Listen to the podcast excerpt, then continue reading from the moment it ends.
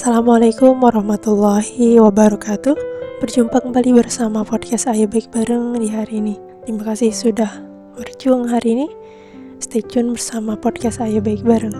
Alhamdulillah pada kesempatan hari ini Allah masih memperkenankan untuk berbagi kembali di podcast ini.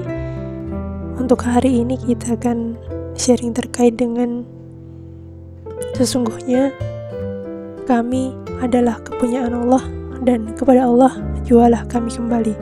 Berikut tercantum dalam Quran Surat Al-Baqarah ayat 156. Teman-teman semuanya, terkadang kita mendengarkan beberapa kabar yang bisa dikatakan cukup mengguncang jiwa dan kepedulian kita terkait dengan akhir-akhir ini yang terjadi. Kita boleh saja mengeluh, tidak rela, belum ikhlas tapi tentu saja kita tentu jangan sampai memperberat ruh orang yang kemudian sudah kembali padanya. Barangkali ada rasa yang masih sukar untuk dirasakan, seakan tidak percaya. Banyak sahabat-sahabat kita, guru-guru kita, orang-orang yang kita kenal, yang kita sayangi, yang pernah bersua maupun bertegur sapa, baik secara langsung maupun tidak langsung. Beberapa juga telah meninggal dan satu persatu meninggalkan kita. Barangkali di sini kita diuji terkait dengan keikhlasan kita, keridoan kita atas kepergian-kepergian mereka.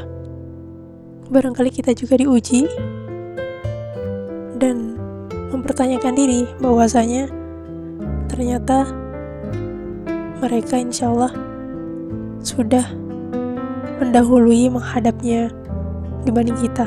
Dan kita juga harus percaya bahwa suatu saat, entah itu kapan, barangkali tidak lama lagi pula, kita pun akan menyusulnya suatu saat nanti.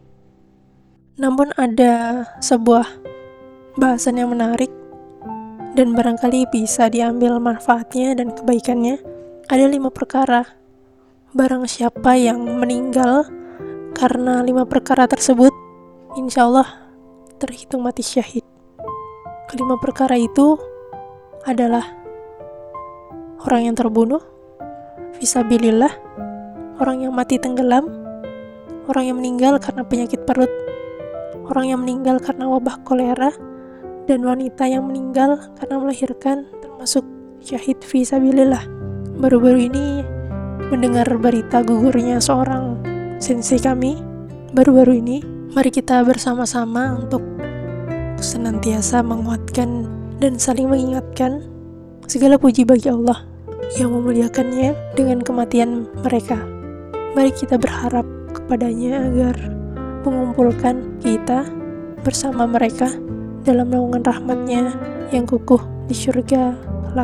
Baru-baru ini mendapati kabar kehilangan seorang sosok sensei, guru kami, sekaligus sosok yang kami percayai merupakan sebuah kesedihan yang tidak terperi. Namun yakinlah bahwasanya insya Allah mereka, beliau, berbahagia di surga dengan syahidnya. Kita boleh bersedih dan boleh mengungkapkan perasaan kita apabila itu menyesakkan, karena itulah fitrah manusia. Namun yang perlu kita sadari kita juga perlu belajar, terlebih belajar kuat, belajar kembali untuk bangkit dan terus melangkah di jalan kebaikan.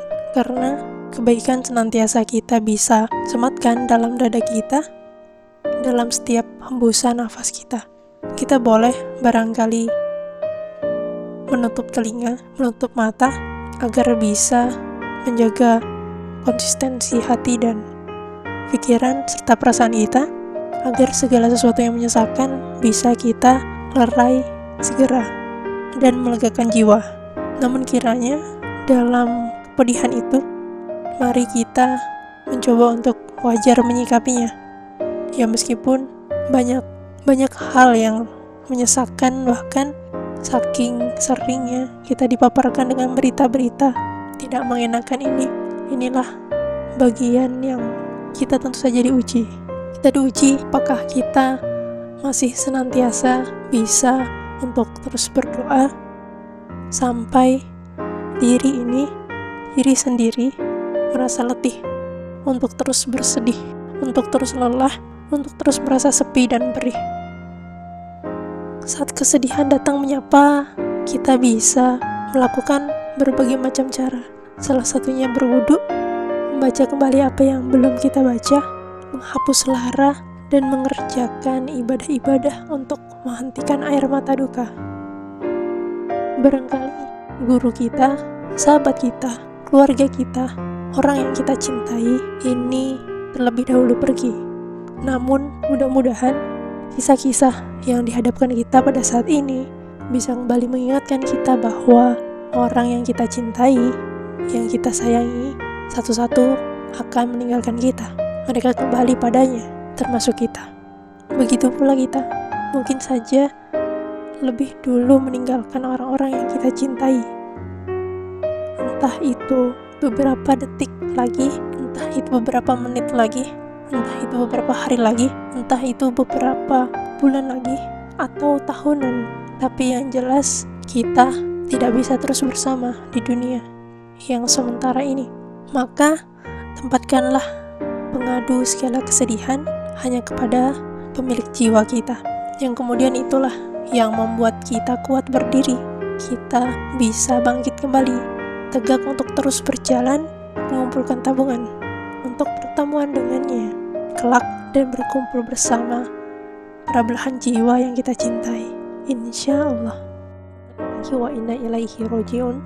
Kami turut berduka cita sedalam-dalamnya atas meninggalnya salah satu pejuang kami, sahabat kami, guru kami, keluarga kami, sensei kami. Semoga Allah merahmati dan meninggikan derajat beliau di sisinya. Amin. Ya Rabbal Alamin. Barakallahu fikum. Tetap sehat dan semangat. Semoga Allah perkenankan dan kuatkan kita senantiasa untuk terus berada dalam jalan kebaikan ya. Terima kasih sudah berjuang hari ini. Wassalamualaikum warahmatullahi wabarakatuh.